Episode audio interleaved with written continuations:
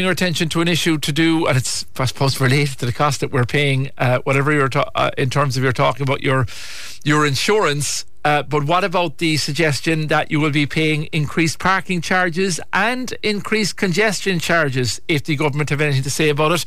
We're reading earlier on this week the coalition tensions are growing over plans to reduce private car usage, with ministers set to discuss a new strategy at Cabinet. Green Party Minister Eamon Ryan brought a memo to Cabinet that will include an annex to the government's climate plan, setting out how and when climate measures can be achieved. One aspect of this will include a commitment to develop a demand management, management strategy in transport detailing the ways in which the country can move to end congestion and change the way road space is used. The plan would see priority given to public transport, cycling, and walking as part of government aims to give people viable alternatives to using the car for every journey.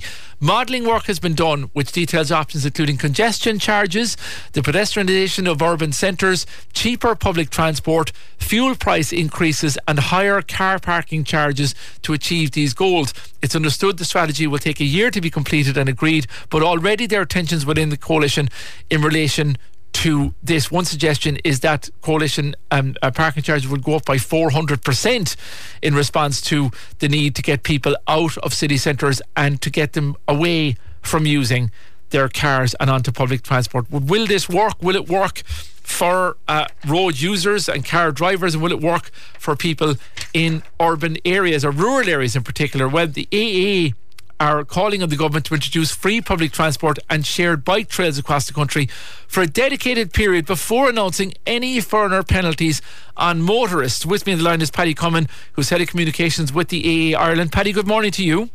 Good morning, Jerry. Can you outline, I suppose, your main concerns about what, what is in the offing here? We're looking at probably increased parking charges, pedestrianising urban centres, and also congestion charges. Maybe perhaps primarily in the bigger cities, but also perhaps in rural towns in time to come.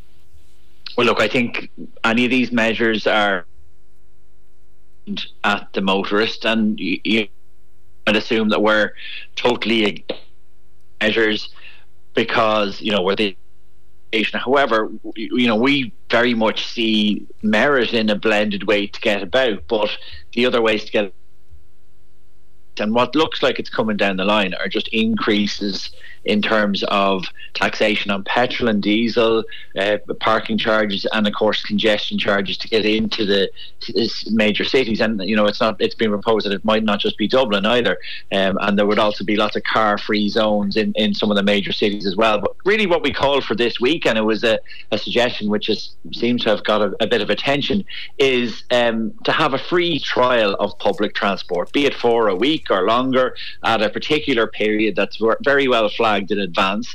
Now, the reason for that would be to, to get to encourage people to at least try public transport, or for people probably in your own area who don't have public transport to highlight that issue and, and bring it into sharper focus. Because it's all very well punishing everyone, and, and there's people, you know, there's people in Dublin who have a Luas and a Dart and a Dublin bike, and there's people in your own uh, in, in your own area there who who have no options or have very poor options. So it's not really fair, we think, to um, blanket punish everyone when uh, people have different alternatives available to them. Yeah, and, and, and that is the, the idea. Are you calling for what happened through the pandemic in Germany in particular? They made public transport free, or certainly at a very low rate, and it yeah, resulted in, in, an yeah. explosion of use of public transport. Yeah, I mean the, the modelling is there. Germany introduced a nine euro flat fee. Now that has since gone up from twenty nine to I, I, believe forty nine, but it's proven to be successful because what it did was it, it really encouraged people to, to try it and to see what options were available. Uh, you know, there are still lots of people who just don't even consider public transport because they say, "Oh, it's not for me," or "I can't be bothered," or "I prefer my car." And, and we we know that things have to change in to some degree, especially in terms of commuting, especially in terms of driving in in the capital. But what we're calling for on is look, give people the chance to try it. Let's get some proper data first to see what is working and what isn't working. And if then after that people ignore it and don't bother, then you can start looking at more punitive measures, but not until then, in our view. Okay, Paddy, what do you make though of the announcement by the Green Party last week as part of the coalition, uh, the Connecting Ireland Rural Mobility Plan for 2023? 67 new bus routes across the country.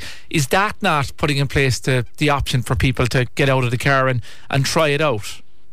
Well, it is, but it, uh, again, it's it's are we going to be introducing these routes uh, uh, and not changing the culture in, in, in advance of that?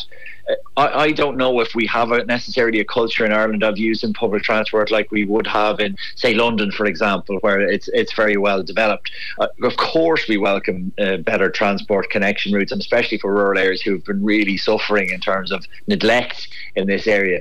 But I just think that there also needs to be a societal change, and um, that ha- what that won't happen overnight. Yeah. and it's a behavioural change. And I think I think what we also need to do, and that's the suggestion we have, is is a practical, uh, you know, a societal trial to see how we get on with it. And I don't think that can be done in an afternoon or on a Sunday or a Monday. I think it has to be flagged in advance and and, and be at a very busy time. Yeah, well, they're saying, look, they're going to continue this program for a year before a final decision is made. But Eamon Ryan, speaking in the aftermath of this announcement by Cabinet or out of Cabinet, has said there needs to be a change in private car use to help reduce emissions and congestion on the roads. We have to change things. That question boils down to do you use a stick or do you use a carrot?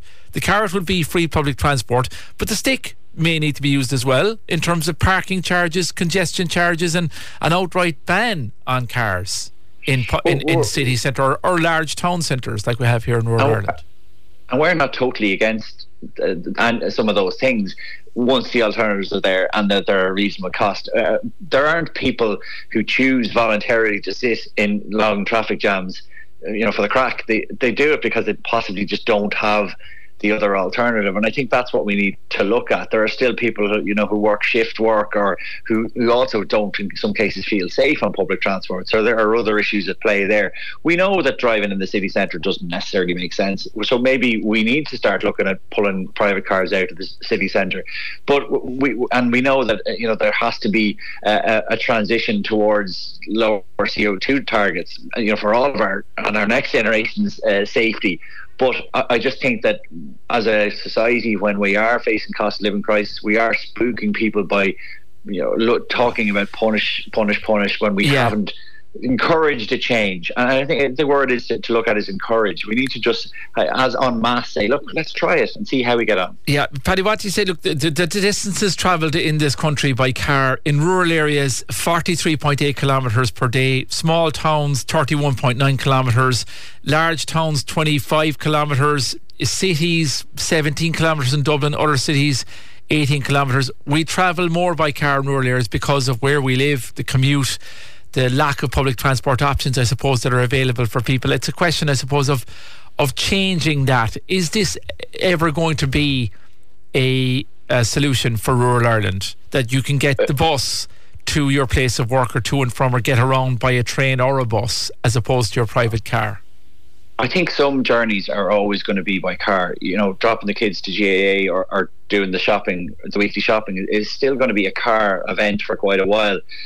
I think the bigger task at hand is to look at the at the longer commutes, the bigger commutes into the, yeah. into Dublin city centre or Cork or Galway. If we get those looked at first and then follow we can start looking at the shorter are, ones. Are you talking? Are you talking? You know, if, if, yeah, Paddy, you're talking then about like if you look at a county like Kerry, you're talking about the Tralee, Killarney, Killorglin, um, let's say Dingle, maybe Listowel to an extent, but let's just, just say Tralee and Killarney. For numbers of people who commute, let's say they might travel travel 30 kilometres or 40 kilometres in their commuting.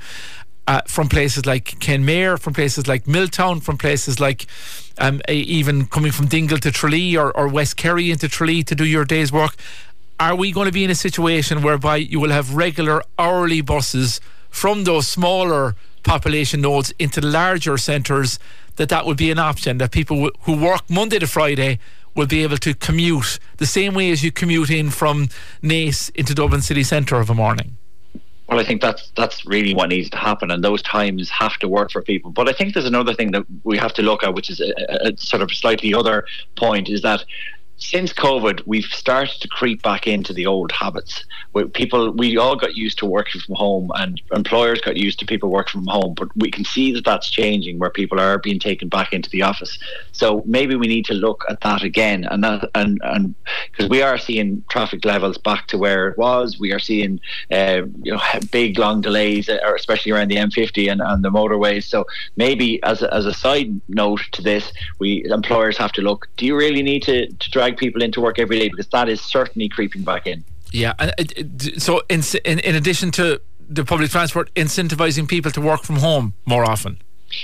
Well, yeah, well, look, we know that we can do it. We we had that great national and worldwide experiment to see if people could work from home, and, and it was forced upon us, and, and it, all it, it tended to work for ninety percent of people. I'd imagine. Certainly, some people can't if they if they have to be on on site. But uh, I, I think we have to look at that as well because that's one simple solution as well.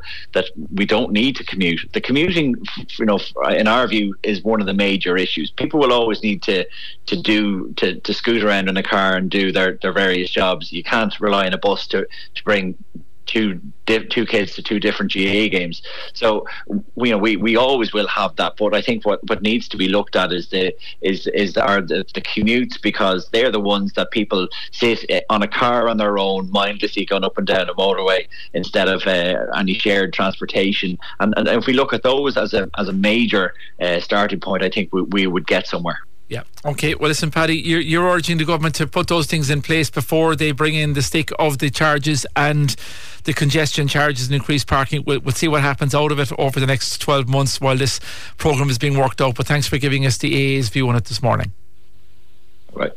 Spot on. Paddy Comyn there, uh, Head of Communications with the uh, AA Ireland. If you have a view on what he had to say, you have a view on, on that situation, that vista of these charges perhaps maybe coming in uh, uh, and trying to get you out of your car. Will it work for rural Ireland? These new local link bus routes that have been announced, are they the option? Have you changed the way you've travelled? Uh, over the last year or so with, with the new local link service, the new bus services that are on.